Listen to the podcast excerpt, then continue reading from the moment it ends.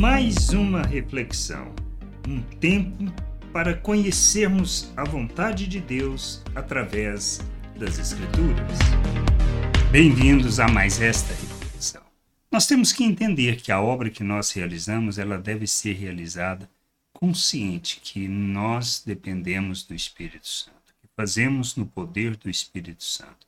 Assim como Jesus, ao desempenhar o seu ministério, ele fez debaixo desse poder.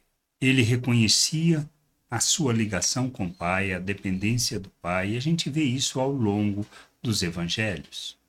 E nós temos que fazer a mesma coisa. Primeiro, reconhecer que dependemos inteiramente de nosso Deus, da capacitação, do fazer, do realizar, para que a gente possa se despir da natureza humana e viver na plenitude da Sua vontade, revelando pelo poder do Espírito Santo toda a vontade do Pai, sendo instrumento de justiça e expressão dessa graça no mundo. O que nós temos que fazer é caminhar nessa direção, de reconhecer o nosso papel, reconhecer a nossa responsabilidade no mundo, para que a gente faça a obra como Cristo, dependendo de Deus e debaixo do poder do Espírito Santo. Ele, quando começou o seu ministério na sinagoga, que leu ah, o texto lá em, de Isaías, que está lá em Lucas 4, 16 a 21, diz assim: Jesus foi para Nazaré, onde havia sido criado. Num sábado entrou na sinagoga, segundo o seu costume, levantou-se para ler. Então lhe deram um livro do profeta Isaías, e abrindo o livro, achou o lugar onde estava escrito: O Espírito do Senhor está sobre mim, porque ele me ungiu para evangelizar aos pobres enviou-me para proclamar libertação aos cativos e restauração da vista aos cegos, para pôr em liberdade os oprimidos e proclamar o ano aceitável do Senhor. Tendo fechado o livro, Jesus o devolveu ao assistente e sentou-se. Todos na sinagoga tinham os olhos fixos nele. Então Jesus começou a dizer: Hoje se cumpriu a escritura que vocês acabam de ouvir. Ou seja, qual o papel? Evangelizar os pobres. Falar acerca do reino de Deus, das boas novas.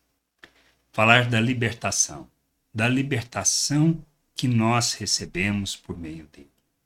Falar acerca da restauração da vista, ou seja, para que todos possam enxergar. E para colocar em liberdade os oprimidos e proclamar o ano aceitável do Senhor, o tempo da graça. Esse é o nosso papel. Nós não estamos aqui para impor as pessoas, mas debaixo do poder do Espírito Santo, precisamos falar acerca do reino de Deus, trazer entendimento, iluminar entendimento, restaurando assim as vistas das pessoas, para que elas possam enxergar a liberdade e viver na plenitude da liberdade que Deus nos chama para vivermos o Evangelho.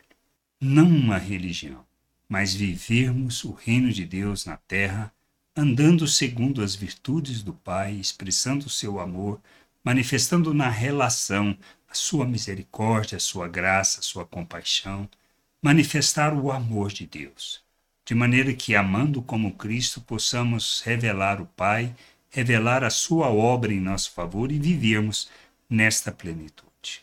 Não temos outro propósito. Esse é o nosso papel como Cristo, andar debaixo do poder do Espírito Santo para que a gente viva plenamente toda a vontade de Deus, cumprindo o nosso papel no mundo, sendo luz, sendo sal e trazendo o conhecimento da glória do Senhor neste mundo, como família, como povo, como um reino de sacerdotes, como uma nação santa, como um povo de propriedade exclusiva de Deus. Somos responsáveis por revelar o reino, por andar segundo as virtudes do reino de Deus neste mundo. Que a gente entenda, compreenda estas coisas e que possamos viver na plena vontade do Pai, revelando o seu reino, expressando o verdadeiro arrependimento e manifestando obras que expressam esse arrependimento. Que a gente entenda isso e que possamos viver debaixo dessa graça, submissos ao Pai, reconhecendo que dependemos inteiramente dele. Dependemos do poder do Espírito que nos é concedido para cumprirmos a missão que temos neste mundo.